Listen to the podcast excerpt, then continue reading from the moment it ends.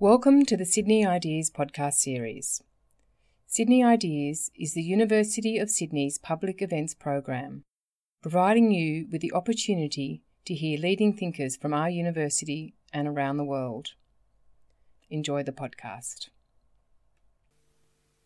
Good evening. Welcome, everybody. I'd like to begin by acknowledging the traditional owners of the land on which we meet, the Gadigal people of the Eora Nation. Because our university is built upon their ancestral lands, we like to think that sharing our own knowledge, teaching, learning, and research practices is one way of paying respect to the knowledge embedded within the Aboriginal custodianship of country. Which brings me to why we're here, sharing our knowledge, teaching, learning, and practices. So, my name is Professor Glenda Sluga. I run what's called the Laureate Research Program in International History here. It's a fabulous job. I'm very lucky. And it allows me to think not only about the international past, but also the present. A topic area uh, that in this current climate made me also think that we need to have more discussions about what is going on around the world, to take an international view of our place in the world and the problems that we face. So thanks to Meredith Hall, who runs Sydney Ideas and up the, back, up the back there, for allowing us to put together a program of discussions this semester and what I've called the Thinker's Guide to the 21st Century. So this is the first of those panels. And it was Meredith who sold me on this image. And in fact, um, in the poster, it has a third person, of course, Theresa May. Yes, we do forget about these days. Um, and there could have been a lot of other pictures, you know, that we might have chosen. We could have chosen pictures of war and humanitarian crisis in Yemen or in Syria, shrinking glaciers, deforestation, drought in South Sudan, refugee camps, Manus Island. You know, think of your international order disorder problem or crisis. But this image, which is on the surface seems a happier one, bright coloured at least, is from the recent Hamburg G20 summit. If we've forgotten, so much happens every day, we may have forgotten, where the leaders of the wealthiest states in the world, including Australia, meet to discuss significant global issues. And I found out doing some research today, I didn't know this, some of you may know, but Australia has a G20 Sherpa, and you can follow the Sherpa on Twitter. I'm not sure what the job description entails, but there you go. Maybe it's because it's a summit, so you have a Sherpa taking you up. Mm-hmm. And the interesting thing about the G20 as kind of a facet of international politics these days is that, of course, it places at the centre economic questions and ideas in the current international order, although we tend to forget that.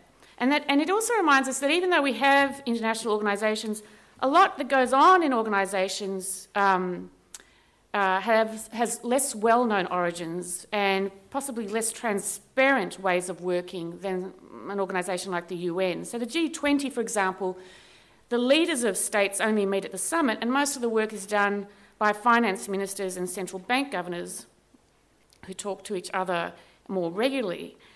It is also used as a platform uh, for articulating, branding this group of people with specific values. And at the Hamburg event, the Hamburg event, the um, value was shaping an interconnected world, which uh, Merkel chose. And its broader themes uh, also reflected, I think, a sense of um, what the crisis points in the international order today are, and they were, as articulated by the G20, reduce economic and ecological and political risk, uh, think about sustainable and inclusive growth through collective action, develop resilience, sustainability, and responsibility. And I also had a look at what the previous year's agenda was, and that was in China, in Hangzhou. It was the first time they'd had it in China. And it was tax evasion, uh, international trade, fiscal stimulus, anti populist attacks on globalisation, and, and supporting refugees. So I found this image very interesting because it allows us to kind of segue into some of the the uh, themes that have generated a sense of crisis around the, the whole idea of international order in um, today's world. So we've got Trump, Merkel, and May, and that's interesting. Well, May would be there because at least one of the women are regarded as, you know, possible, you know, contender for title world world leader, and even if it's uh, strange to see two of the leading states figures as women, Um, the other disruptive, and of course they're European or not European, but they're in that part of the world. The other disruptive element in the image is the man at the centre, who should be the most normative figure, really, in that picture. Instead, he represents what seems to be kind of the anti G20 agenda.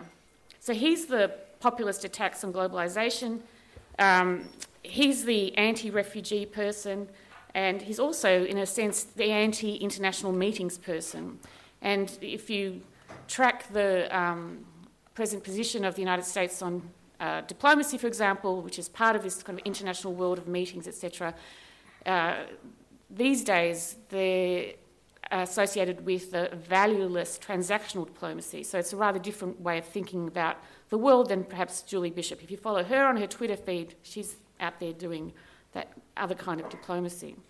So all of this throws up the question do we even have a shared view of international order? And is it all it has been cracked up to be? Um, what does this international order look like? What should it look like? Is it an illusion, a delusion? And these are questions that I'm going to be putting to my panel.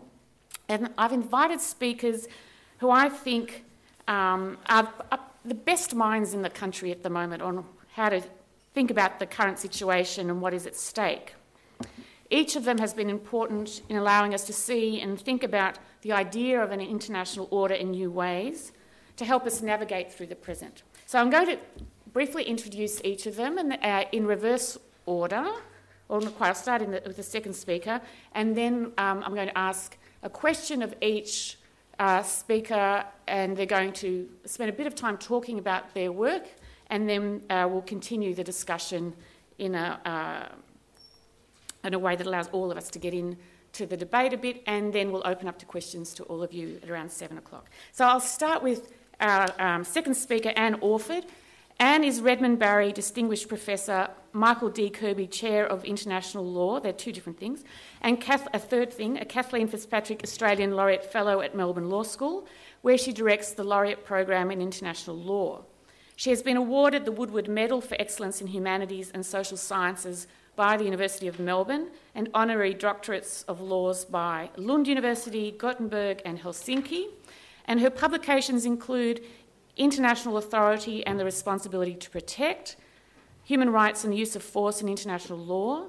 And she's co editor of a number of books, including International Law and its others, and the Oxford Handbook of the Theory of International Law, which is about this thick and absolutely fabulous and full of great things. Mm-hmm. Professor Orford's scholarship combines the study of the history and theory of international law in order to grasp the changing nature and role of international law in contemporary politics. Her current projects are committed to addressing one of the most significant problems in international relations for the 21st century whether and under what conditions foreign actors can intervene in civil wars. And of course, this is a question that's come up a lot in relation to Syria, Ukraine, and Iraq, of just three examples. James Der Derian, next to her, many of you will know, I'm sure some of you are students, I'm sure that's why. I hope so. is the Michael Hintze Chair of International Security Studies and Director of the Centre for International Security Studies here at the University of Sydney. He came to Sydney from the Watson Institute at Brown University, and I have to say, I remember his work from my early days as a graduate when anything he published made me squeal with delight, which I have decided makes you a child prodigy when I was working at the Penelope. His research and teaching interests are in international security, information technology, international theory, and documentary film. So he's published books like Virtuous War, uh, Mapping the Military Industrial Media Entertainment Network, Critical Practices in International Theory, Sustainable Diplomacies, but he's also done the thing that I'm sure all of us want to do, and that is to make films. And three of those are Virtual JFK, after 9 11, and most recently Human Terrain, which won um, the Audience Award at the Festival dei Popoli in Florence in 2009. And then there's Project Z, the final global event, which premiered at the Leipzig Film Festival a few years ago. And I recommend them all, although I have to say, keep the Prozac close when you watch them. We're going to start with the other IR scholar, scholar at the table, Chris Reus-Smit. So, Chris is Professor of International Relations at the University of Queensland and a Fellow of the Academy of Social Sciences in Australia. Before joining UQ, Chris held chairs at the European University Institute and the ANU, And amongst his recent books are Individual Rights and the Making of the International System. Uh, he's co editor of the Cambridge Studies in International Relations book series, the journal International Theory, and a new multi volume series of Oxford Handbooks of International Relations, which will also be really thick and useful. Chris's specialty is explicitly international orders, so it's great that he's here. I find his definitions of international order very useful. He distinguishes, for example, between the idea of order as the organisation of international political life and order as an absence of upheaval. And these ideas, I think, have been working their way through um, some of his thinking on the nature of the challenges currently posed to both these conceptions of order by a very specific um, problem, the problem of cultural diversity. So I'm now going to hand over to you and ask you to answer the question that um, Kevin Rudd put in 2012 and that you have quoted. Kevin said, We find ourselves at a point in history when, for the first time since George III, a non Western, non democratic state will be the largest economy in the world. Will it accept the cultural norms and structure of the post war order, or will it seek to change it? Now, of course, your work is much broader than addressing the China question as it is. Um, it's about cultural diversity, so tell us about it. Thank you, Glenda. That was a very nice introduction, and it's terrific to be here to, to speak to this audience. So, uh, let me begin by contextualising Rudd's statement. Rudd's statement is indicative of an anxiety that is very widespread in Western capitals at the moment. And this is an anxiety about the impact of cultural diversity on the modern Western international order. And the fear is that an international order that was constructed by the West for the West would somehow be brought unstuck by the rise of non Western powers. Non Western powers that would bring their own values, their own practices to the table, and that would seek to reshape the international order uh, in ways that are consistent that, with those values, that, but perhaps are not consistent with the values that have guided and structured the international order uh, over the past two centuries. Now, this, this particular anxiety uh, betrays a, a deep seated view that is out there in the literature on international order that says that international orders grow out of unitary cultural foundations. So the modern international order grew out of Western Christendom and that it took on institutional characteristics that were expressions of Western values and it was sustained by Western power. And this literature says that diversity is corrosive of international order because you lose the underlying cultural foundations that are necessary to sustain an international order. Now, that particular sort of anxiety, which is very widespread, uh, is countered by a liberal argument.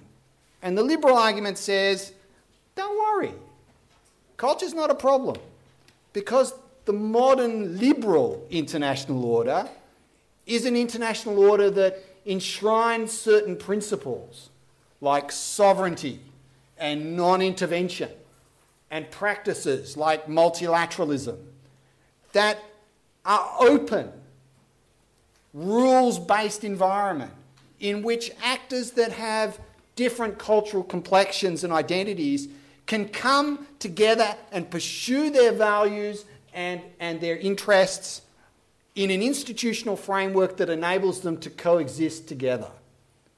And I call this the kind of miracle of Westphalia argument. So the treaties of Westphalia in 1648 ended the wars of religion and invented the miraculous institution of sovereignty, and then we don't need to think about culture anymore. So you have a debate about culture and international order that is polarised between two positions. One is a position that says culture is all determining and the modern international order is going to collapse because of the rise of China and the rise of Asian powers, or an argument that says culture doesn't matter, the liberal institutions will deal with it uh, uh and it won't be a problem. It'll neutralise culture. Now, I think both of these positions are deeply problematic. First of all, the first position is based on ideas about culture that were thriving in anthropology and sociology somewhere between the 1930s and 1950s. This is a view of culture that says cultures are coherent entities, tightly integrated, neatly bounded, and almost purposeful. Cultures have purposes, cultures almost act. And cultures shape institutions in a direct and unproblematic way. Now, that particular view of culture has been really condemned in anthropology and sociology for at least two decades. Culture is now understood not as a thing, but as a highly variegated system of meanings and practices that is as contradictory as it is coherent. Not tightly integrated, loosely integrated, deeply interpenetrated by different kinds of cultural formations. So culture becomes something that is far more complex, and its relationship to institutional practices is highly complex, highly variegated, and very, very difficult to track. But it's also, this view of culture and international order is also inconsistent with a wave of new histories that are telling us that just about any international order that you can think of historically didn't emerge in a unitary cultural context. It actually emerged in a highly heterogeneous cultural context. And if anything, one of the imperatives of order building was the governing or the disciplining of cultural difference, creating institutional frameworks that cr- constructed authorized forms of difference out of what we might, just for a better word, call raw heterogeneity. Now, what I'm trying to do in my work is to think about how you can rethink the relationship between cultural diversity and international order if you take these new ways of thinking about culture and political life more seriously. And what I'm trying to do when you look at the modern international order is to say, first of all, that the modern international order never emerged in a unitary cultural context. It emerged in a highly heterogeneous and complex cultural context that even if you take the kind of Western foundations or the Western sources of that order, they were deeply riven. Religious conflict, remember the Reformation, was deeply at the centre of the development of the international order.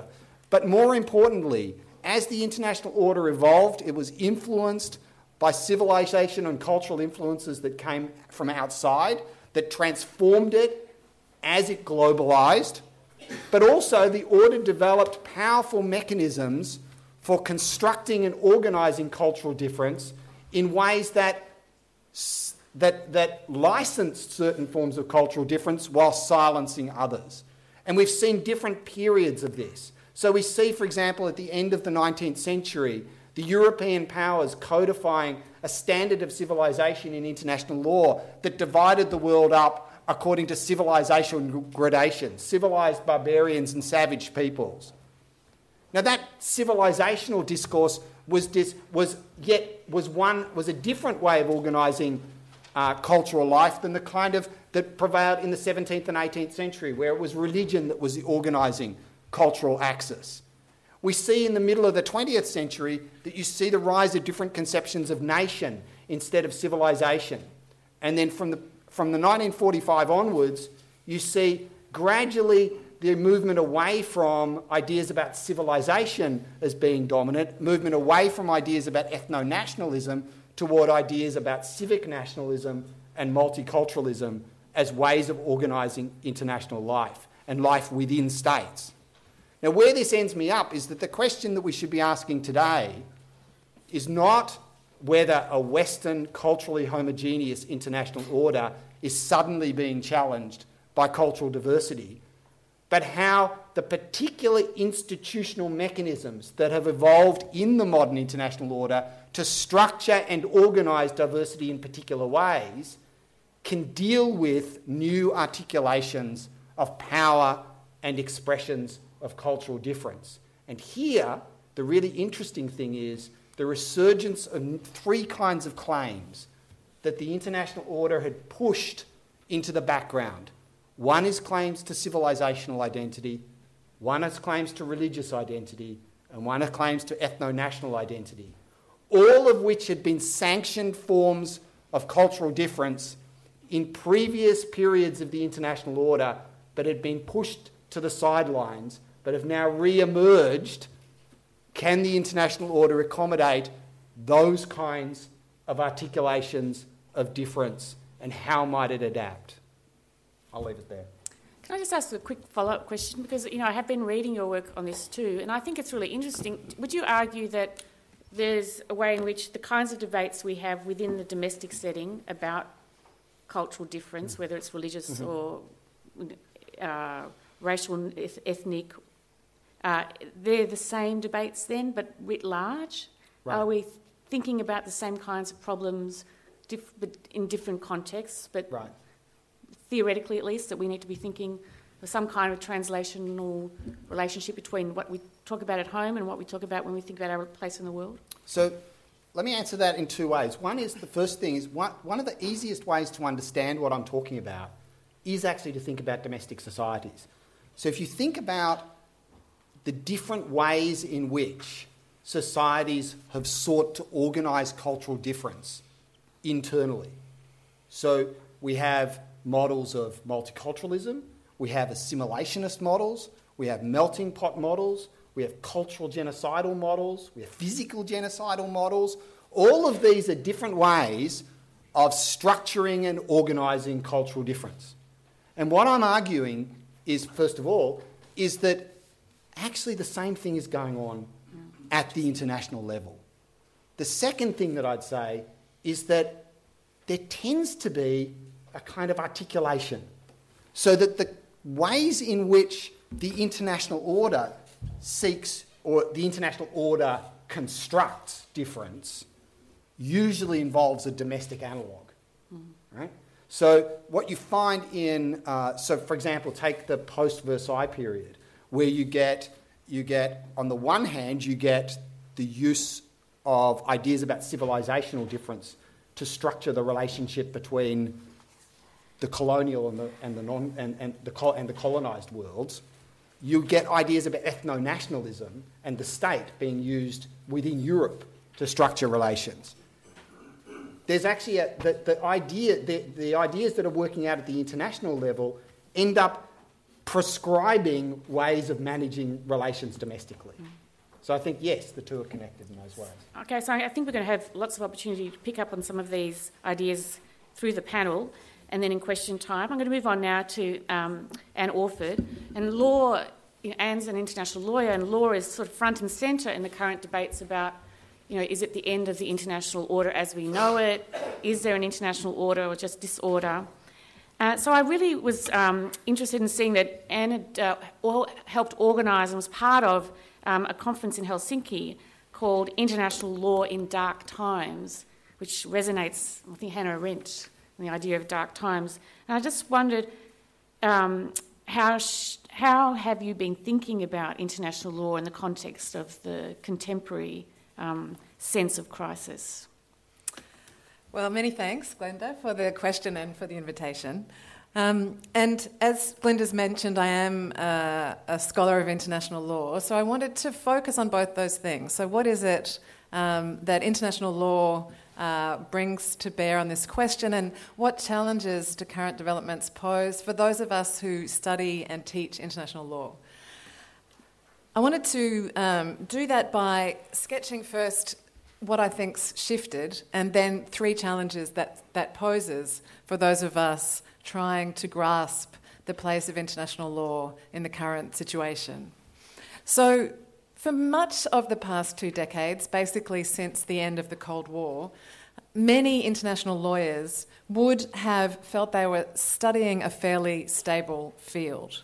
So, international law was understood to be a profession uh, and an academic discipline broadly committed to the spread of liberal ideas, at least in countries like Australia and its allies.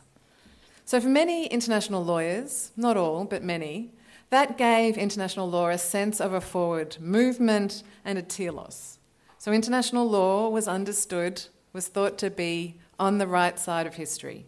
It was part of a progressive narrative in which we could witness across the past centuries, a gradual movement towards self determination, protection of individual rights, economic integration, peaceful settlement of disputes, all furthered through international institutions designed to oversee this process of gradual liberalisation. And the assumption that the system was basically liberal, I think, also informed critique of international law. And it meant that critical moves themselves were fairly stable.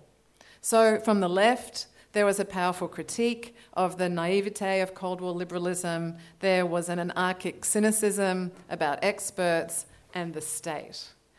And from the right, there was a challenge to the residual ways in which the liberal state and rule of law, uh, the administrative state, I think we're now being told, constrained any remaining uh, uh, inhibitions on the innovator or the entrepreneur. So, both of those lines of critique assumed that there was a particular form of liberal order organised around liberal states and, and that this was the problem.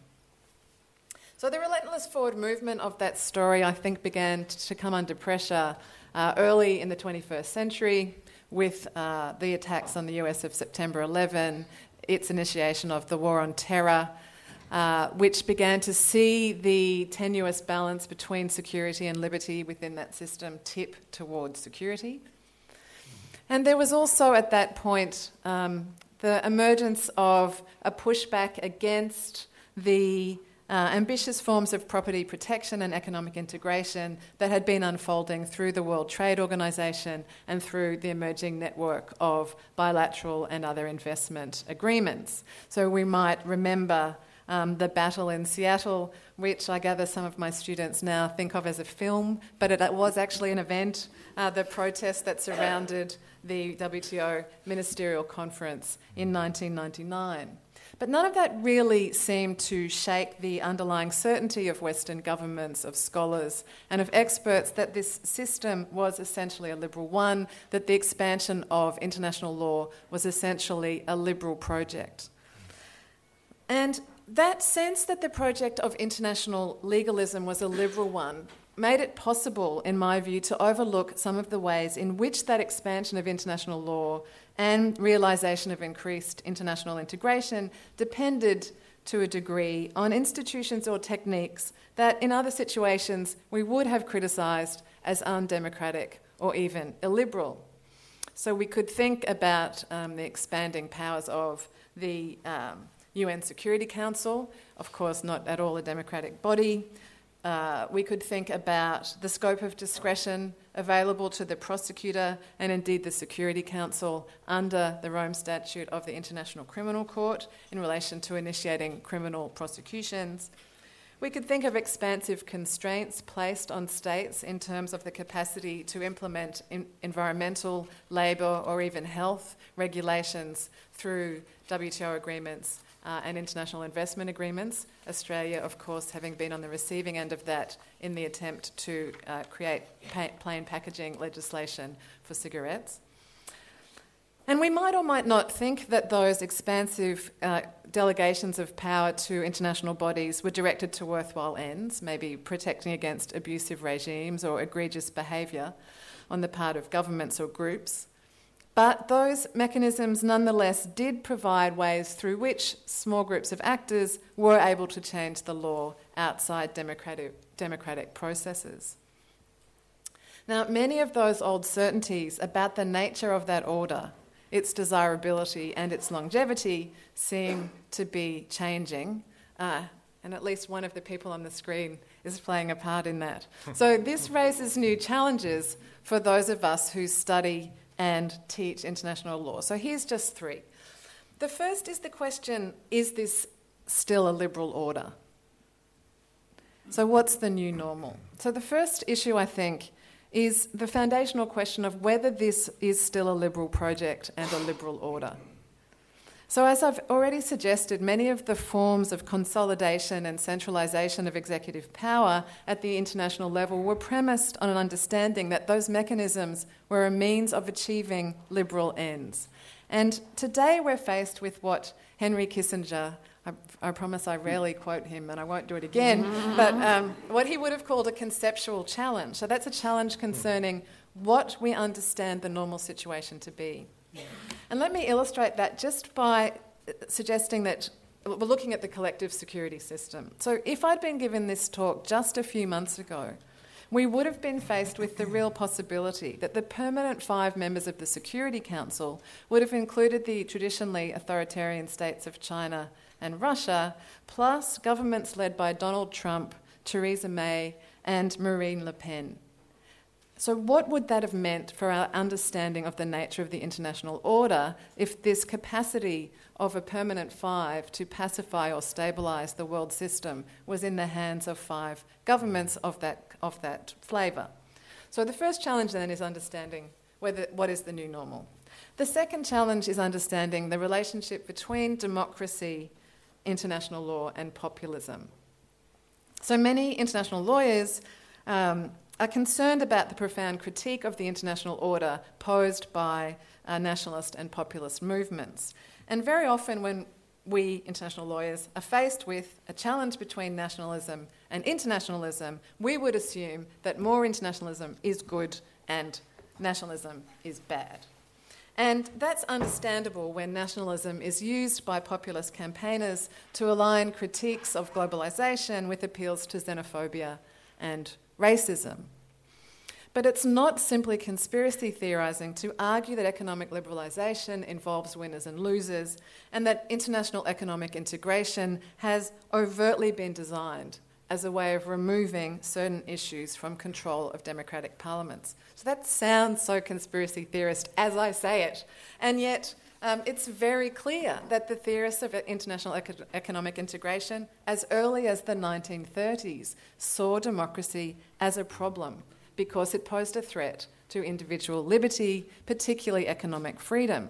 And they believed that democratic states too easily became the prey of organised special interests and therefore couldn't act for the collective good, here being individual economic freedom. So they developed proposals to constrain collectivism that included economic integration.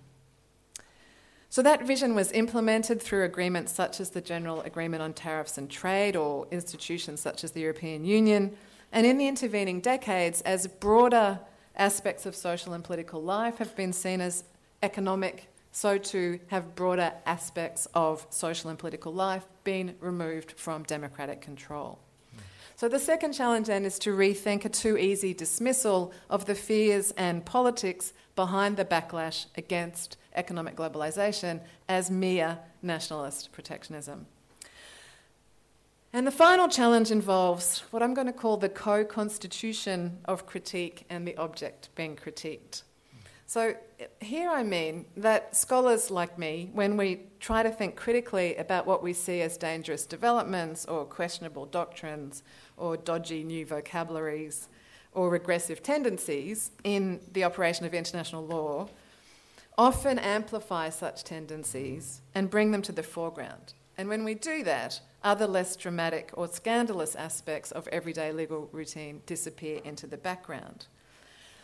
In addition, both the vocabularies and doctrines that we might want to critique and those that are available to critique them are often part of broader institutional power struggles that we don't control or initiate. So, legal scholars, and I think the same would be true of others, often reproduce and indeed participate in institutional power, power struggles just by taking up the language of those institutions and participating in debates on the terms made available by them. And sociologists of, of critique have suggested that this is true more generally that concepts, frameworks, vocabularies, objects, or problems present themselves in critique and present themselves in the academy only after they've arisen as practical concerns of modern institutions and governments. So, here I think the turn to history is really vital. The turn to thinking carefully and describing closely how precisely, where, and through what institu- institutions new vocabularies and doctrines present themselves is really important. Thank you. Um, just as a, a, a, sort of quick follow up question, but it's a big one, I suppose, and this also comes out of your work and is related. Um, to what you're saying tangentially, I mean, you know, where does so you problematise international law for us, which is really important. But where does it where does it sit in the sense of crisis? Is it that the world is um, a world in which the rule of international law is becoming more entrenched, or one where uh, it has come to mean no more than what the powers uh, intended to, to mean? And I think this comes out of your work as well. So is it so the questions are partly about international law itself, but then is, is, is, it, is the crisis that we that there is nothing outside of that, or do we want there to be some international law? I mean, that's a kind of fundamental question about the field too, isn't it? Well, I want there to be international law because I would be out of a job. But um, more seriously. Do we want it more entrenched? I mean, the other argument you have is that it's a bit like with Chris's position that it is so invested in, it's not just about everything out there and relationships between states or what goes on in that kind of global context, but it's also about what happens domestically. So it is about, it shapes human rights dis, um, discussions and debates locally, for example. It, it, it influences all sorts of value debates we have within nations. So there is that investment. It's not completely separate. I'm not saying that's what you were arguing, but I'm just trying to position it. I mean, is there a, how fundamental is it to the crisis, to, to the idea of the crisis that is going on at the moment? Both that it's problematic or that its absence or, desire, or people undermining its value um, is part of that.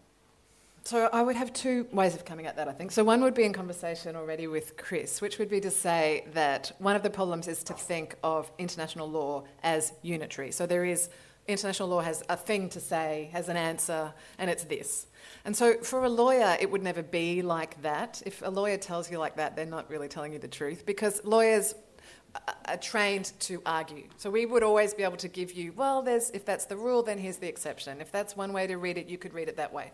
And a lot of people think that's a, you know, a terrible thing about lawyers. It makes us very cynical. But what it also means is that international law and any law is one place where social conflict is articulated and made visible.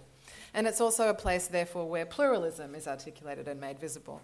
I think there have been points in recent history where it's been easier to forget that because there's really been one interpretation of what the law says at any given moment that's been very dominant.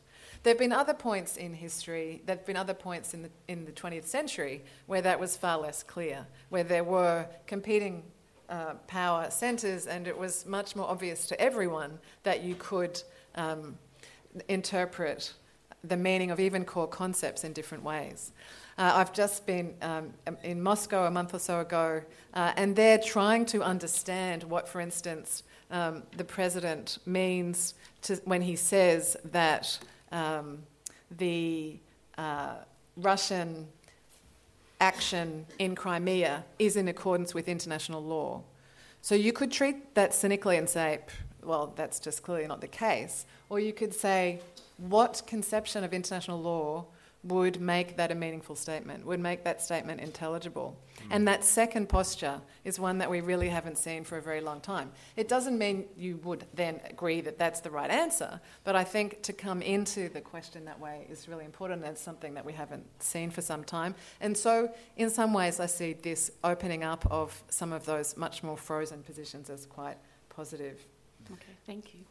All right, so uh, James, there's a lot there that I think connects with the work you do, um, particularly when we're thinking about the cultural diversity problem. And I know I'm not going to steal your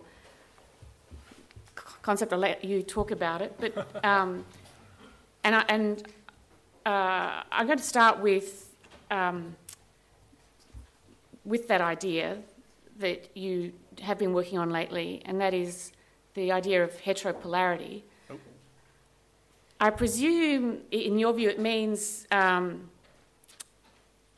it addresses some of the issues that uh, Chris has been uh, discussing in terms of, you know, a, a much more complex, uh, both and, a much more complex understanding of what it is that we're looking at when we look at the international order at the moment. So, would you like to speak to some of that, and then later I will also ask you to talk, to talk about diplomacy a little bit. But okay. let's start with heteropolarity. That'd be great. Um, Glenda knows I'm desperate to get this word into the Oxford English Dictionary, so I owe you for uh, the name dropping, uh, the concept dropping. But I think, like all the other panelists here, um, part of the reason why we coin these new terms is first because we believe we are facing something new and we need new concepts for new phenomenon. Um, but also because we take this seriously. We don't treat this just as an academic exercise. We're struggling to understand these changes, and I think the reason we have this turnout is because there's some general anxiety that our previous concepts um, have proven inadequate. Um, so that's why I con- I'll say a word or two about heteropolarity. But I think before I can get to the where we are now or where we are heading, it's important to see how we got there. And, and here it's my um, pandering to Glenda because she's an historian, mm-hmm. and I think that history is very important. But I really learned this lesson just recently. I was flying from the United States to here, and the great thing about these long trans-Pacific flights is you get to watch a lot of bad films. and so I got to watch Transformer 5 or 6, which I think I lost count. But there's an Oxford University history professor in this. And the fact that it's played by Laura Haddock made me pay attention. Um, and uh, in this, um, she has this great line. She says, The key to saving the future lies buried in the secrets of the past. And I think we need to be detectives in somewhat similar manner that historians are. And of course, Laura Haddock, who's this Oxford University professor, um, she goes back to Merlin to find the secrets of the past. And it turns out Merlin, of course, had access to transformers, which made it possible for. we would call that we would call that today alternative facts, but um, but I think it's important to. I would go back a little further than Chris, because a lot of people think that you know this modern international order sort of just emerged full grown out of the Peace of Westphalia and the works of Hugo Grotius, the great international legal scholar. And, um, and I think it's important to understand that, yes, there was this attempt to find some kind of new solidarity with this diversity. Um, obviously, coming out of Western Christendom, there was this, you know, um, call it what you will, uh, tradition uh, or a compulsion but also a fear and anxiety. What comes next? We don't want to have the anarchy uh, of the past. Um, we want to, in some ways, restore the Holy Roman Empire without a universal monarchy. Um, and we want to recognize that the world no longer really quite corresponds to that hierarchical, you know, pax, or not pax, but really Christian, Christendom. So, how do you do that? And I think here what's missing somewhat so far is that it happens because there's external pressure to do this. All orders have been created because there's something outside that order. It's a mistake to think the international order is a global planetary order. It's always gone back and forth depending on who is the other, who is the outsider. And certainly at this point, it was the Antichrist, the Turk. I mean, Grotius most popular work in this time, you know, obviously literacy was pretty limited, but um, his bestseller of the day was about the, the Antichrist, the Turk, um, not about the rights of law or rights and law of war and peace. So there's, at every stage, we see who's the outsider. I would go further back than Grotius to say what was very important was, first of all, the Treaty of Augsburg, to say, you know, it was very important to say that, okay, Protestant states could also Protestant principalities, because states are a little bit of an anachronism, have um, you know, membership, a right to membership in this system, um, not yet a society of states. And also, I think what was going on in the New World. We had a new other. We had the Native American, and the fact that Vitoria, a great legal scholar at the time, a scholasticist, wrote about you know, whether or not the Native American could be uh, a legitimate member, if not a full fledged actor, in this system. And that gradual expansion, I think, is what really made possible a modern international order. And culture played a very important part. And here I totally agree with Chris that, you know, going from the cultural homogeneity of Christendom to something that include the Turk and the Native American but also allow you to cross these borders. And here's the work of international legal scholars like you know, Gentili and others, you know, how to make sure that you could have communication. Without communication, there's no international order.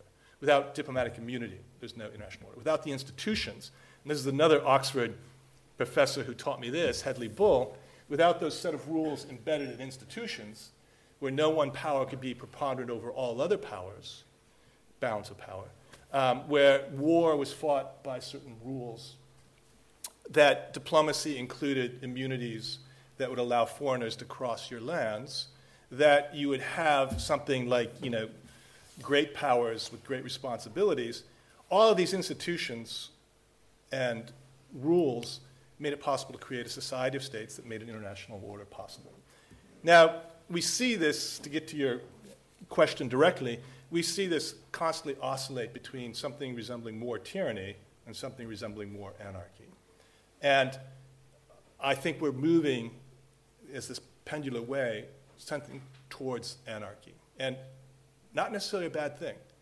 Because, you know, if the order, and this is a question that Hedley Bull would always pose on his final, you know, examinations for us and when we were going into the schools, you know, can there be justice without order? Can there be order without justice? For those who feel that the current order is in some ways another um, an economic injustice, a cultural uh, infringement, or in one way or another causing um, great asymmetries of power, then yeah, that order deserves to end. Um, certainly in parts of the global south, but increasingly, you know, in the north, where you know Trump won partially because of the view that there was a big chunk of um, a population that feels that they were no longer benefiting from this order, particularly the liberal order that Anna spoke of, of the you know, IMF, World Bank, and other you know, trade agreements that that felt was taking away their dignity and their livelihoods. So they all tie together, the inside, the outside, and just to just briefly get to where I think we are now, a heteropolar condition, I think we've moved from that multipolar world of Westphalia. Um, we've gone through various stages of bipolarity, meaning two poles, be it around wars, usually, First World War, Second World War, but then, of course, the Cold War. Then what followed, you know, um, in 1989 was an attempt to bring about, again, the liberal order that was more I think, resembling what came out of Westphalia, multipolar states. That didn't work. I think the attempt then of the United States to assert a unipolar moment um, under Bush after 9 11 fell apart, I think, in the streets of Fallujah, where it demonstrated that just having military preponderance or even economic preponderance wasn't sufficient to maintain the liberal order. Um, and I think um, some people then start talking about, like Charles Krauthammer, about uh, an apolarity, no, no one power that can bring order. And that's why I coined this term heteropolarity, because I think we're entering a period, and I want to put a positive value to this, where you have a lot of different actors of different levels of power that can rapidly phase shift. There used to be, in, in, my field, levels of analysis. You know, you had the individual, usually the man, you had the state, and then you had the system as actors or levels to understand those systems.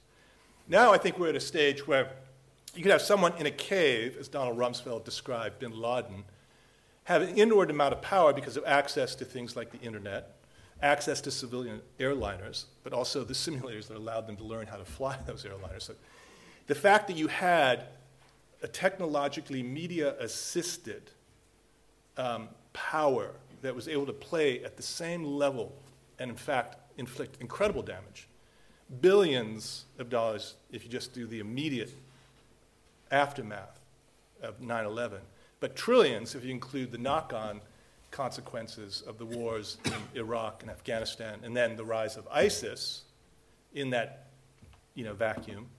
Then you would say that there's a lot of different new players that could be what's called super empowered individuals that get their power from being networked through different forms of authority, power, and cultures. And again, I don't want to put this all on terrorism. It also includes very positive forms of power, global social movements that can access social media, as we saw, you know, uh, that battle in Seattle, which use social media so effectively, or what happened in Greece and, and, and elsewhere. So we're entering this heteropolarity, and the reason I say hetero as opposed to multi, multi suggests homogeneity, state actors.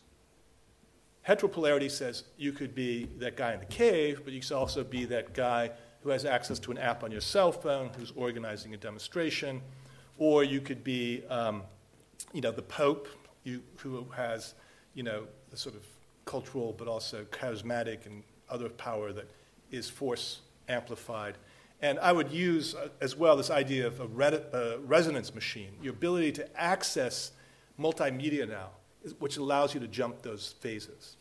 So, heteropolarity, I think, is the way we're going. Um, I don't want to put a trademark on that. I think it's, it's um, could be another term, but I think it's the most apt term for describing where we are currently and where I think Laura Haddock would see the past adding up to the uh, future. So, thank you. Okay, thanks. I mean, I'm getting a sense from um, the three of you that, in a way, I, that I don't need to be too anxious. That things are changing, uh, but they were never that great anyway. Um, they're not going to be much better, but but there is, if we understand what's happening, there's there's a possibility for shifting some of those gears that were stuck in places that weren't fantastic, whether we think in terms of um, the economic effects of globalization or the kinds of asymmetry of power that were uh, in place uh, during most of the 20th century, culturally or otherwise. I, I think the greatest test is whether the change is going to happen through violence or nonviolence. Right. I mean, that's going to be the test. And you know, right now, because of the nature of the arms trade, because that um, you know, people still feel that the military does better quick fixes of intractable political problems than diplomacy does, um, because um, I think there's something inherently aggressive in human. I won't say nature, because that's too fixed. I would agree, but I think there's rewards to violence, more rewards to violence, and I think what, one of the projects we have going on is how do you create an art of peace equal or better than the art of war? How do you make peace seductive and sexy? Right. Um, and that's very important. So, what about the idea of sustainable diplomacy that you use? How does that work? Well, I didn't coin that term, and uh, it was a, a, group of individuals that got together, of all places, Cyprus, that we, under Costas Constantinou, a remarkable diplomatic theorist, and um, some people who actually connected to religious movements, how do you get a sustainable diplomacy that's not dependent upon state power? Because so many actors now, from you know Angelina Jolie, you know, working through the LSE to, um, um, again, I would refer to religious movements um, that have been very effective. We always tend to see only the fundamentalist side of and the negative side of religions, but they've been doing some really incredible work where states feel to go. And how do you, in um, nonviolent means, and again, the, the Gandhi, Martin Luther King, and others who set the example, I would include Jesus Christ, Buddha, choose your, your figure, your spiritual leader. They don't figure large in our work. I mean, maybe I shouldn't say that so blanketly, but in the disciplines in a university, um, they're always marginalized. And so I think part of our sustainable diplomacies movement was to bring back that positive element and also to offset the fundamentalist aspects of religion. Mm. Okay, so things aren't going to get better by themselves. We have to keep talking and thinking about these problems. Um, I'm going to open to the floor in a few minutes, but before then, do any of you have any follow up points you'd like to make or ask any questions you want to ask of each other?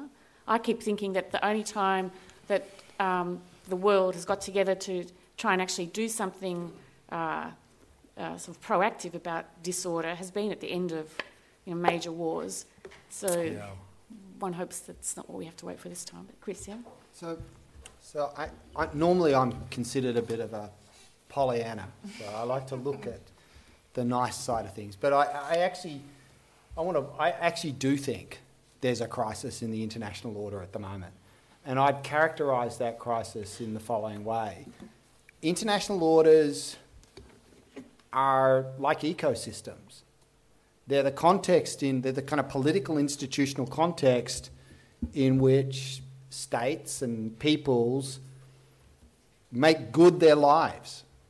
It's the way they, in which they, they create well being, and they're the context in which hierarchies are created and maldistributions of power. All orders have those features. But what it seems to me is the international order that's evolved doesn't matter when we date it from before Westphalia, Westphalia, two centuries, it doesn't matter. But what it seems to me is that the order that we've become accustomed to, certainly over the last 50 years to a century, is an order that's now being pressed in two ways.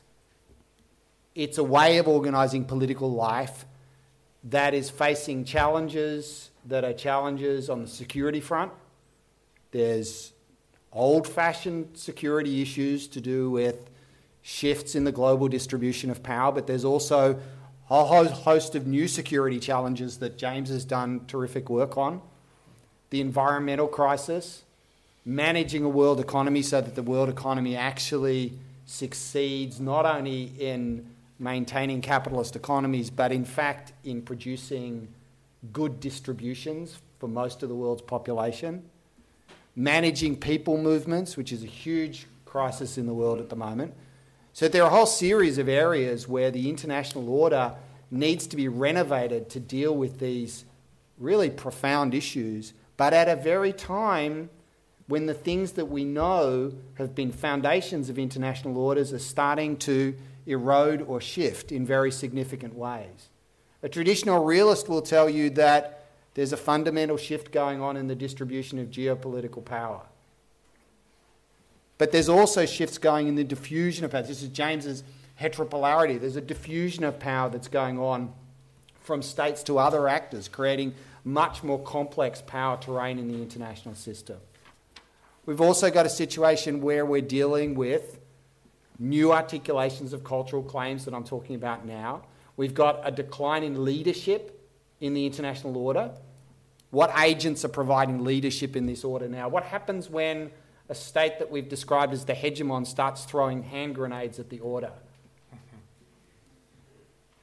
So we have this, and what happens when you start getting a disjuncture between the nature of the internal makeup of the leading states and the principles that have been embedded in the international order. For a while there, the dominant states in the system were liberal states.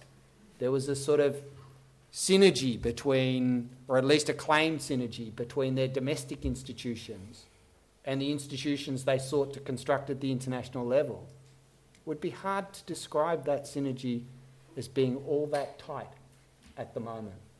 So, what happens when, and let's call it a liberal international order, I prefer the term modern international order, what happens when the kind of the elements that hold it together within states start to corrode?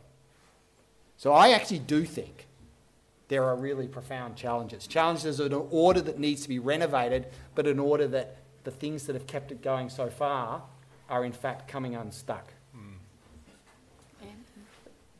So, um, as you were speaking, this often happens to me. I was thinking, I want to believe. Um, and that's the X Files poster. Yeah, I love that one. And I also was thinking, um, ah, international lawyers, we always just see states, and that's our problem. And I do think that's the case. But um, I I think because I'm working so much on collective security at the moment, this question of violence seems to me a real problem for the kind of possibilities you're talking about. Mm. And in particular, that, you know, we're used to a story about the emergence of the state as a moment where there's a, um, you know, the monopoly on the legitimate use of force. And then we, if we think about the um, current Security Council but older Congress systems, we then see that those who hold that force form a kind of solidarity with each other where they agree that they'll only use that force in particular ways. So, if the ways in which those groups agree to use force, um, this capacity for pacification or stabilisation, if that you know is positively inclined towards those who are who are pushing against it, then things might go well. But I think often we see that moments where these kind of crises erupt are where there's social forces like socialist revolutionaries or national liberation movements or now, you know, terrorists who are challenging that distribution of violence. So um, then all we have is a, is a collective security system. I mean, the only good thing about the system is that these the, those who are in charge of those units that we call states at least have to articulate or justify why they're using that force.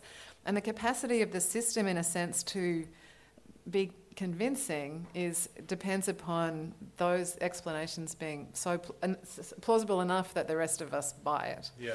And that's made even more challenging. So I've been reading a book by Elaine Scarry called Thermonuclear Monarchy. Uh, and again, it does have the Prozac issue. Um, it's incredibly disturbing to be reminded of the, you know, capacity of the President of the United States, perhaps particularly at the moment, to um, really destroy much of the planet. And I know people are worrying a lot about North Korea, but I'm more worried about the guy on the other side of that particular war, potential war. So there is a just enormous um, creation of this executive control over over force that is a very good mechanism for stopping more progressive forms of social organisation. So something in the the way in which states still hold that seems to me to be important. James? Uh, yeah, I would just um, quote the other great line from X Files, which is that the truth is out there. Yeah. uh, and I don't think it is. Uh, none of us have the answer to this particular question. It's going to come somewhere in a dialogue conversation. But I think what we should recognize when we say that maybe the truth isn't out there, that there could be multiple truths, and that's not necessarily a threat to our our, our whatever, our being, our existence, our ability to act. Um, you know, people keep talking about post-truth, and I, I want to get post-post-truth. uh, I want to get back to the idea that we can live with different truths and not feel threatened by that. Um, and I also feel that we could live with collective security, but also a classical model of balance of power. Now, I'm all for the European Union right now, seeing this not as a crisis or European community, seeing this as an opportunity to, to form a, a tighter link and also a military um, uh, counterbalance, not just to what's happening on their eastern borders, but also on their western borders. Um, this was Hedley Bull's line. He was all for a you know, independent European military force. Um, Hedley Bull, who is kind of, in some ways, a great influence on us and on this debate, Sydneysider, even though people mistakenly put him into the English School of International Relations, um, he was an advocate of actually, believe it or not, saying, you know, India maybe should have nuclear weapons. Um, so I, you know, i I feel this tension between the classical and whatever you want to call it, constructivist, post-classical. And I think they can coexist, but it does take some kind of global, not global, but social movement behind it to put pressure for it to happen. Um, it's not going to happen from the top down, and maybe this is where I'm more the Pollyanna, in that you know, I don't subscribe to the great man theories of history. Um, I, am worried about Trump, but not, I don't think, I think it's wrong to obsess about Trump. I think we should be worried about Trumpism. Why, what does he represent? How did he get into power? What are those forces that are going to still be there after he leaves and he's going to be gone? I'm going to put out a prediction before the midterm elections in the United States. Um, no, seriously. That's going to be in the podcast. Um, that's, I'm willing to go out there and, and be wrong about it, but um, I, I, think that the, um, you're still going to have the populist, authoritative, and also dispossessed minorities who have resentments to deal with. But, anyways, that's a long winded answer saying I think that maybe, um, you know, Fox Mulder would be able to, you know, believe that that doesn't make me feel any better. Uh, yeah, we should be talking about the extra up. planetary threats right now. But. All right, so we're going to take questions from uh, all of you. All right, uh, the mic's going to go around. We'll take a couple of questions at a time. Yeah, yeah, yeah. Thank you. I've got two questions in particular. So, I'm not a student of international law. I don't know many terms. I'm a student of architecture. Mm-hmm. So, you're going to bear with my plain English for a while. Um, two questions. First of all, I'm wondering to which extent is the political power still in play? Because, I mean, effectively, the biggest or one of the biggest, most dominant countries, the States, is now run by a businessman. We don't have much of a political background as much or much of a political power that's sort of determining the market, the economy, the international society from our eyes being outsiders of international law or the whole law discipline. Mm. Um, to which extent is politics able to sort of determine or play or mingle around with the power of the economy or the many economies? And second, could you please expand? Um, so that's a question to Professor Christian. Could you please expand on the thing that you were talking about, um, the sort of conflict between cultural diversity and globalization? Because personally, um, I came from China 80 years ago, and looking back at it, I feel like it's starting to promote cultural belonging more so than when I left. I feel like people who are currently in the Chinese the Chinese school year um, that I left from, they're getting more education on senses of cultural belonging because the government, I feel, like is sort of in fear of losing that sense of cultural belonging. Similar things goes to Australian schools where they're teaching more and more Aboriginal culture. Similar things goes to the states where they're teaching more and more of the states, independent wars, etc. Like all these countries, and I've recently traveled to Italy, and I'm I stayed at the village. Local villages, Italian villages in the Alps, which no longer have Italian restaurants, they have French restaurants. French restaurants, French supermarkets. I was really like sort of surprised. So I went over to the borders to the French side of the Alps, and there were Italian restaurants, Italian cafes, Italian patisseries. So just a question out there: what what is cultural diversity in a globalized economy? or society. Thank you. Uh, who else had their hand up? Sorry, there were so many. Anyone uh, here? We, we, can go over there, pass it down, and then slowly go down. Hmm.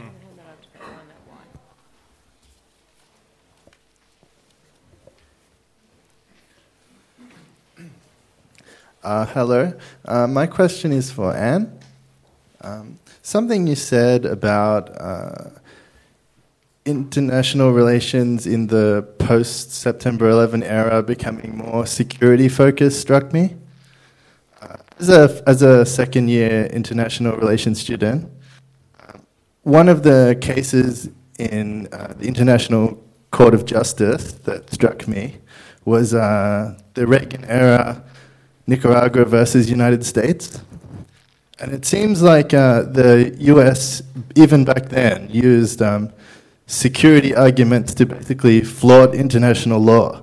So, how is that uh, time different to the current, or, well, not current now, but um, post September 11 security environment focus?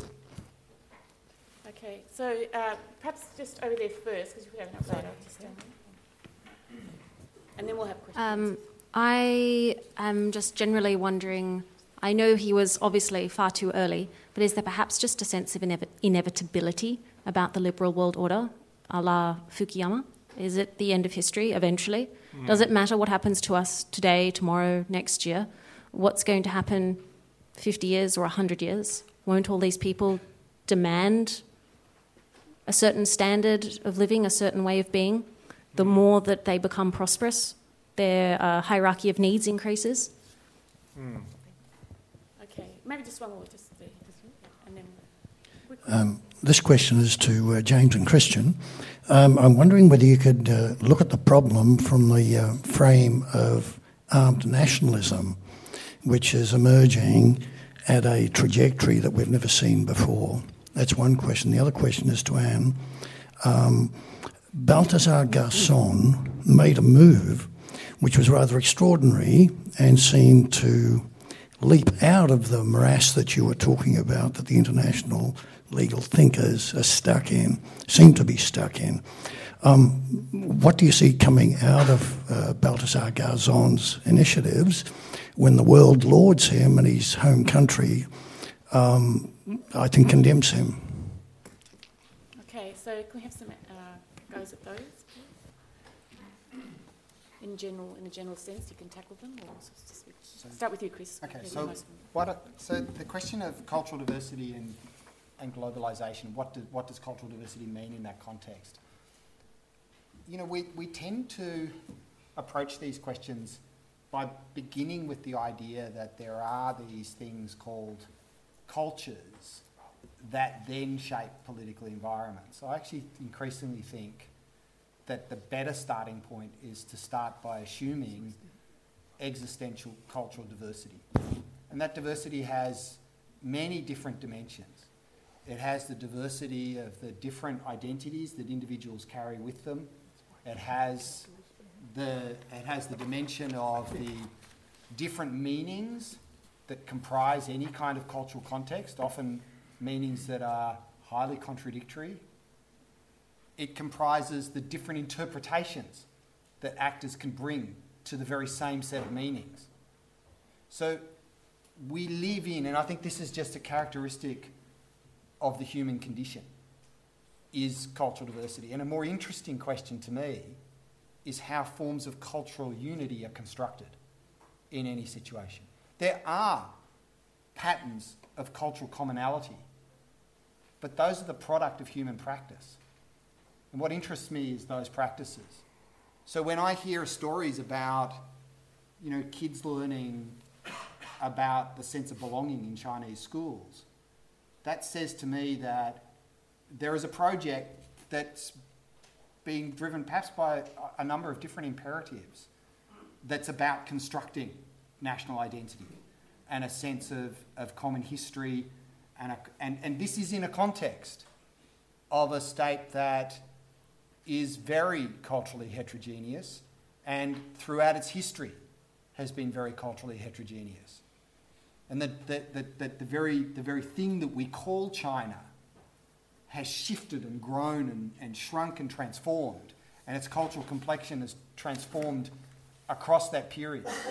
So, the question for me, under conditions, when you ask what does cultural diversity mean under conditions of globalisation, globalisation may change the, the ways in which diversity is constructed but I don't think it changes the underlying reality of begin with by assuming cultural heterogeneity and then ask how are patterns of cultural commonality and unity constructed in those contexts. Hmm. And I think that's actually a better place to start than by assu- but from the place we normally start, which is by assuming that there are these things called cultures that then have effects. I think that's the best way I can answer that. On the end of history question, I, I you know, I I never bought Fukuyama's argument in the first place. Uh, but one of the, it does give me a chance to say something about the modern international order. And this relates to the stuff that I've done on struggles for individual rights. Is that the modern international order is a product of struggle, and it's a product of struggle often by people that were considered marginal and weak. You know, we would not have, you know, if you just think about the very fact of decolonisation, which produced a global international system, you can't tell that story without focusing on struggles against the will of the dominant powers of the time. So the fact that there are people struggling away and seeking, seeking to transform this below the level of the state and across the boundaries of the state is in fact normal business for the history of the modern international system. Do you want to have a go in?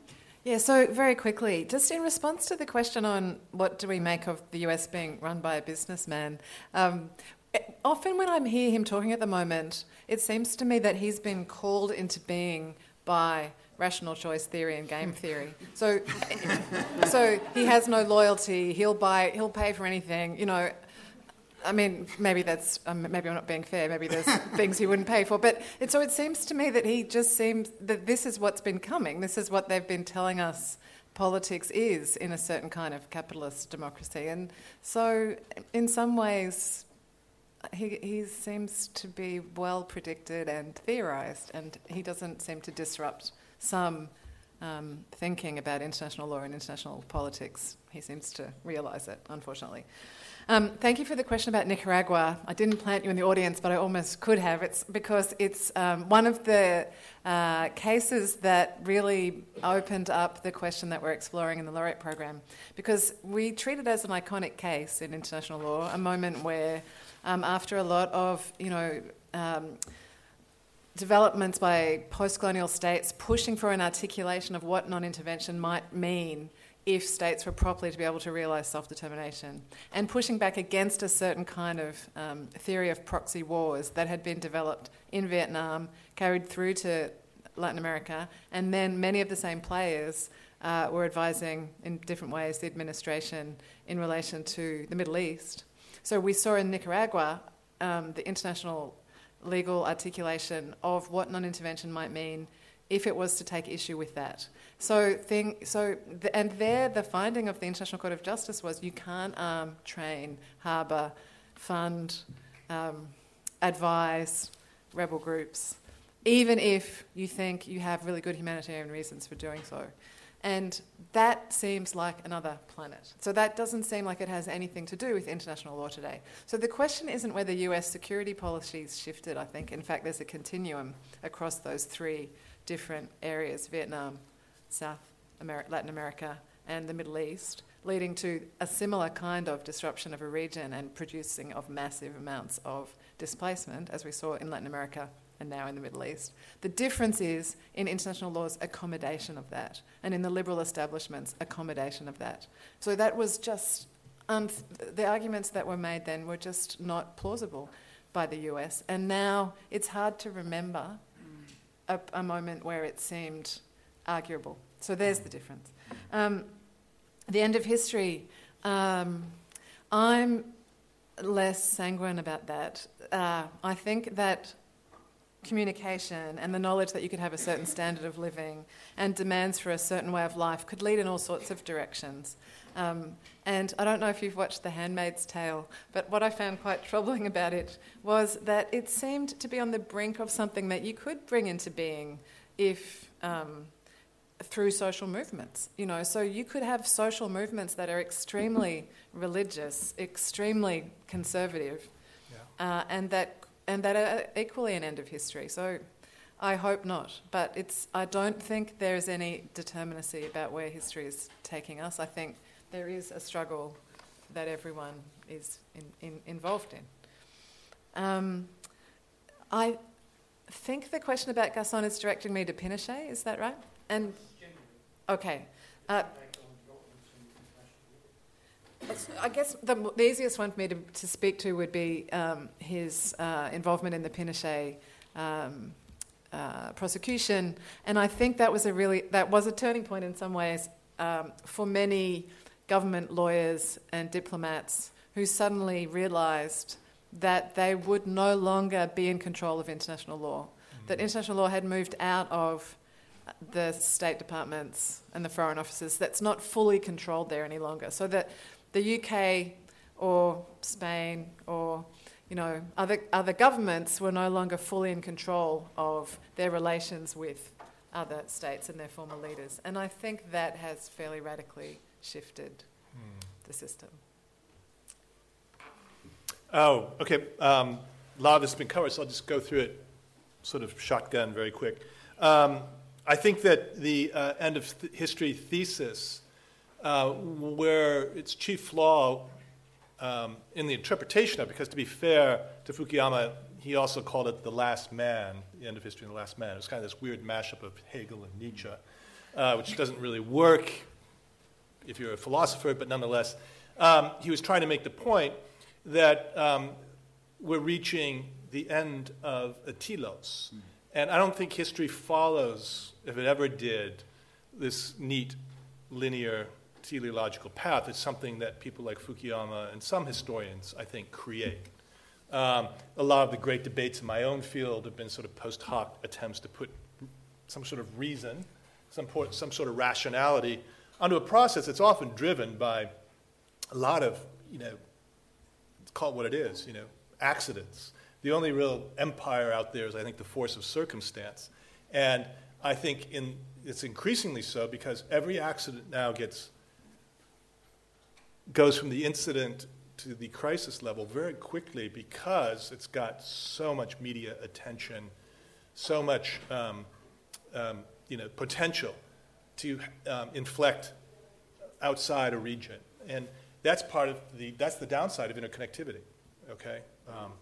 So that's one response to that. Um, cultural div- diversity, I think um, I would echo a lot of what Chris says, and I, I would also argue something we haven't talked about much is the greatest threat to cultural diversity is not from states, but from uh, enormously um, globalized technology companies. I mean, right now, if you want to know what you desire, look at Amazon. If you want to know what to think, Google. If you know, you know who we are, Facebook. You know, not nation states. I'm sorry. That's, to me, you know, going to be more of a threat to identity and to real politics, meaning politics in the sense that we have some say over our lives. Um, and I would also probably put Tesla there and what we're going to drive, you know, or how we're going to how we're going to drive it, how we're going to drive it, where to, you know, uh, you know, we don't have to worry about the environment. Uh, we can just go out to Mars if you have a couple million dollars. Anyways, that's another issue. Um, Post 9 11, yes. I think a lot of this, this is why I think that history is being driven less so by state behavior, state actions, more by these super empowered individuals, but also global events in general. Um, states, you know, I think are increasingly reacting to and often exacerbating incidents, these global events, by what's almost like an autoimmune response. And the response to 9 11 triggered so many second, third order consequences. You know, at the time, we actually, 9 11 plus one, we staged this major event. We brought in all these thinkers and military people and how we could have done it better. And it was amazing how many people knew what was going to happen next in Iraq and everything else, but they never, they couldn't get the message out. So again, I think it's why we started a lot of our multimedia projects, independent ones, because I think the university has a responsibility, because there was a lot of people, you know, everybody loves this line, you know, I, I'm sorry, but Hillary Clinton used it quite a bit to justify her vote for the Iraq invasion. She said, well, if I only knew now what I didn't know then. Well, a lot of people did know, but they couldn't get it out, including inspection teams. And so I think the university has a special burden um, to support um, these type of um, call it what you will, um, independent investigations, and to have the means, you got to have access to these, these nodes, to the interconnectivity, to counter, call it what you want, alt facts, post truth. And, um, and that's why I respect Garzon, because you know, this is a, you know, someone who used these nodes, um, judicial authorities, judicial networks, and he's taking a lot of flack. I think he's, he's Assange's lawyer, isn't he? Julian Assange's lawyer. And he's taking a lot of flack for this because you might not like Julian Assange as a person, but for what he's done for like you know bringing some transparency to the darker side of the national security state, you need you know people of that caliber and that sort of ability to get the message out.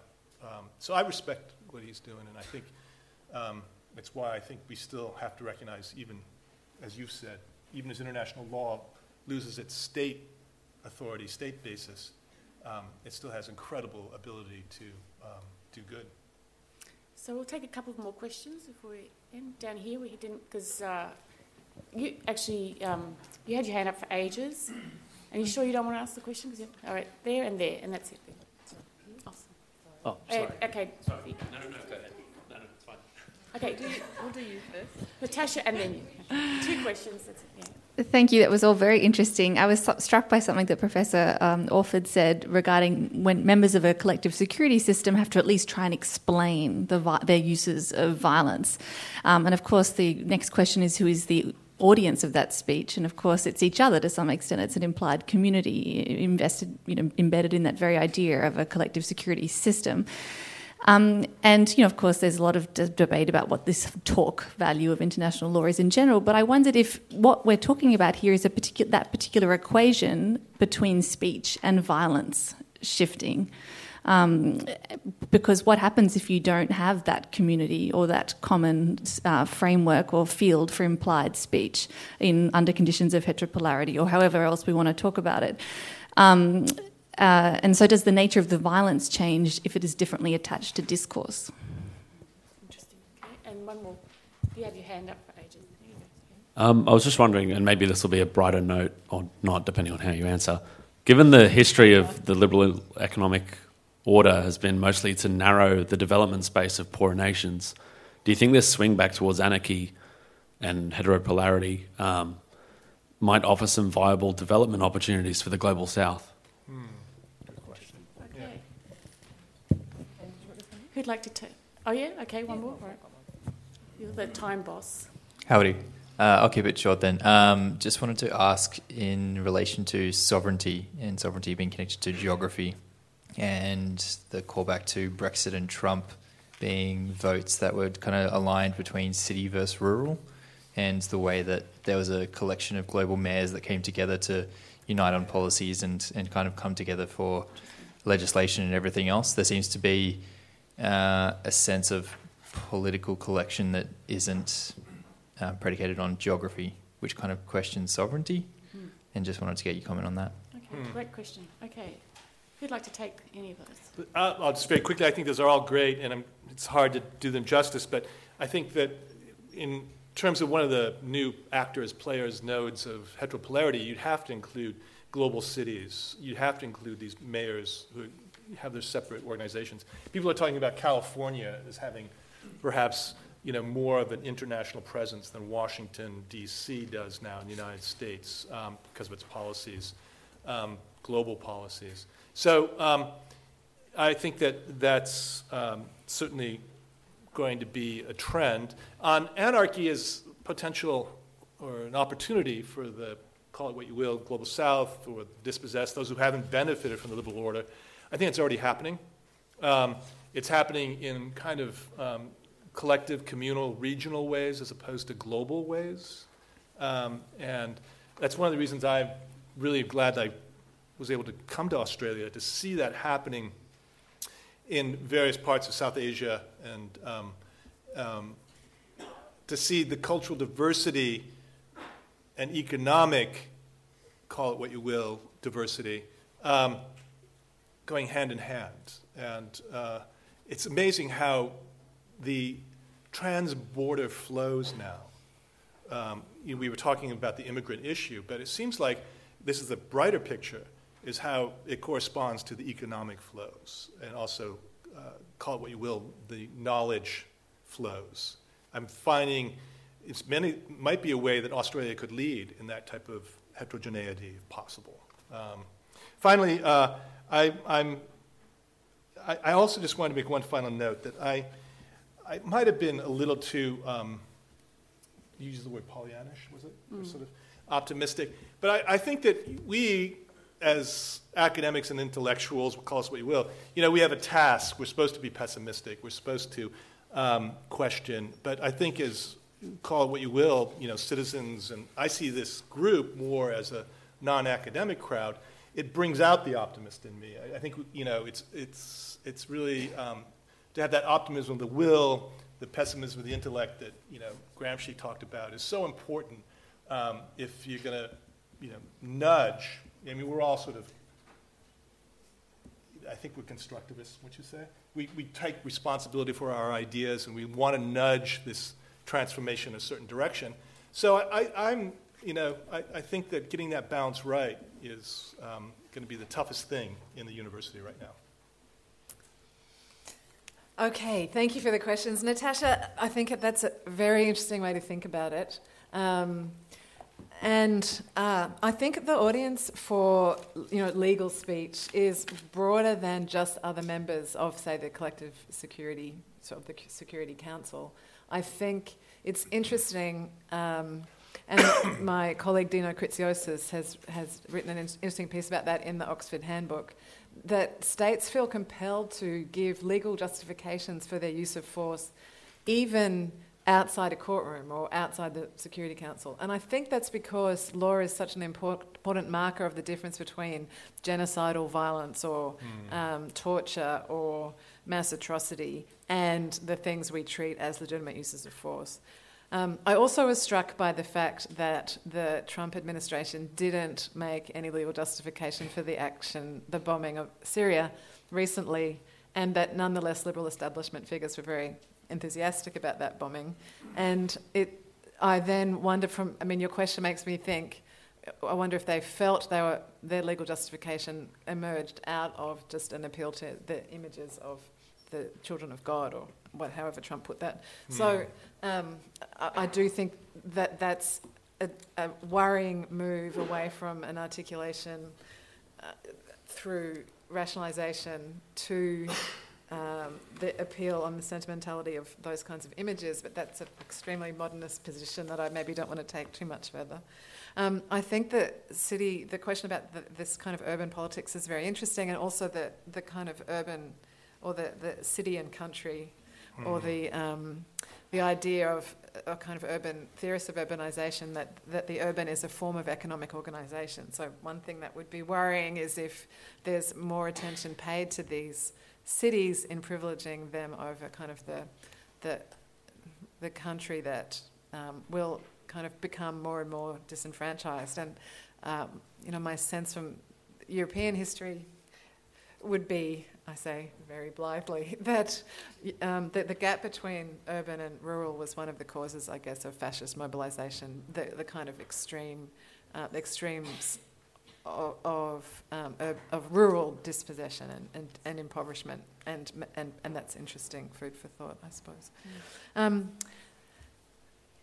optimism, yes, so I have an optimistic response. Um, I don't think the challenges we're facing are necessarily bad news, I suppose, for the reasons that I've been suggesting. So I think that this current critical attention to these, the foundations, the direction, the nature of economic globalization, of the, of the international order more broadly, um, offers some possibilities, and particularly around these issues of economic um, inequality and um, une- uneven development.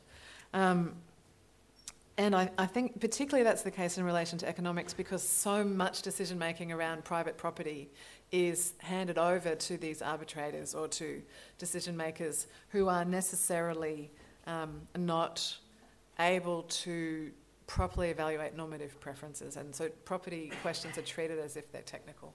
So I think you know this this being reopened as a political question is is good, and um, hmm. I think it's timely to kind of revisit the foundations of this order.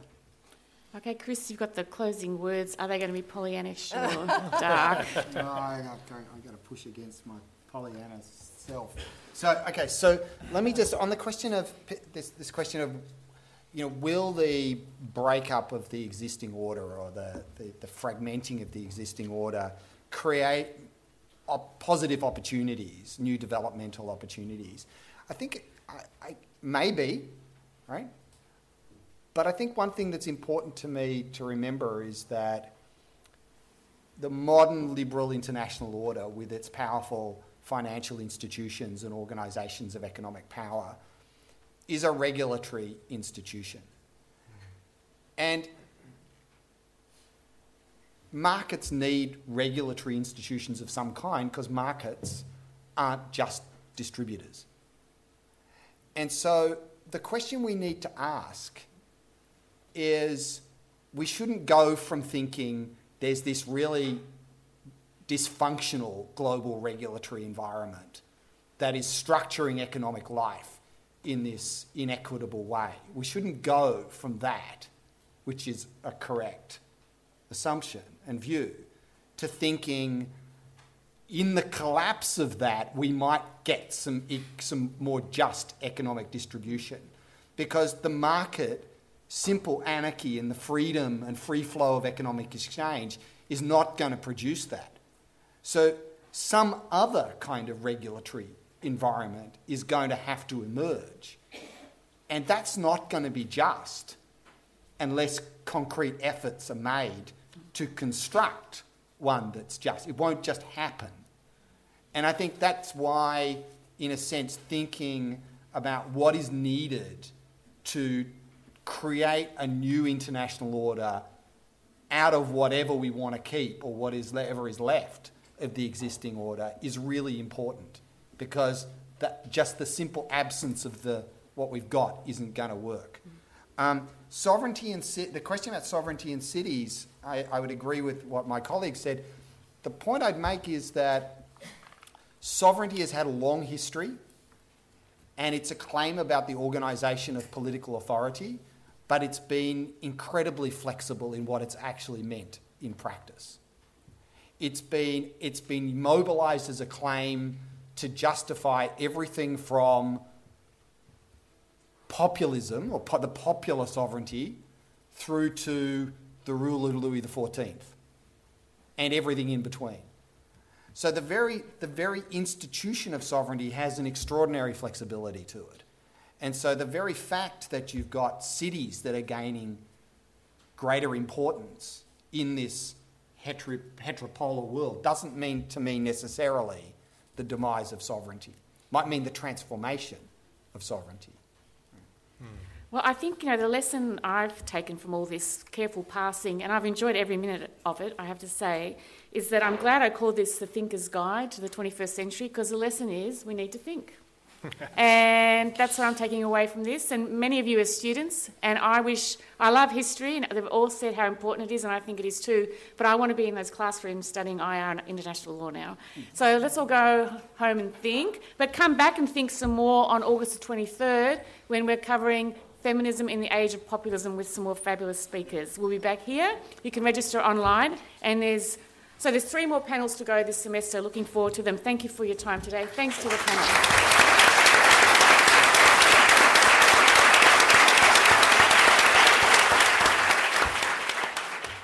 Thanks for listening to the Sydney Ideas podcast series. For more information about our upcoming events or to listen to more podcasts, head to sydney.edu.au forward slash Sydney underscore ideas.